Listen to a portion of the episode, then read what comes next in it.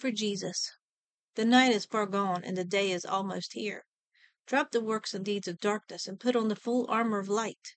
Live and conduct yourself honorably, not in reveling and drunkenness, nor in immorality and sensuality, nor in quarreling and jealousy. But clothe yourself with the Lord Jesus Christ and put a stop to thinking about the evil cravings of your physical nature. For blessed is the one who is patient under trial and stands up under temptation. For when he has stood the test and been approved, he will receive the victor's crown of life, which God has mm-hmm. promised to those who love him. The God of this world has blinded the unbelievers' minds that they should not discern the truth, preventing them from seeing the illuminating light of the gospel the glory of Christ. So you should tell others about Jesus Christ your Lord and see yourself merely as a servant for Jesus' sake. Therefore God says, Awake, O sleeper, and arise from the dead, and Christ shall shine upon you and give you light.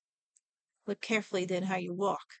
Live purposefully and worthily and accurately, not as the unwise and witless, but as a wise person, making the very most of your time, buying up each opportunity.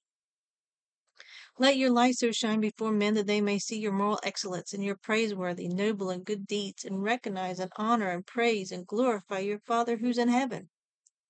Do not fret or have any anxiety about anything, but in every circumstance and in everything by prayer and petition with thanksgiving, continue to make your wants known to God, and God's peace shall be yours, which transcends all understanding, shall mount guard over your heart and mind in Christ Jesus.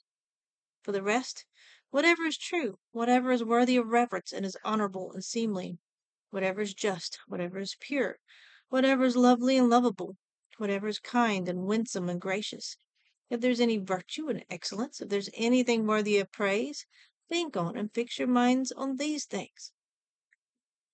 And as you think on these things, the light in your eyes, with your joyful heart, will rejoice the hearts of others, and your good news will nourish the bones of others.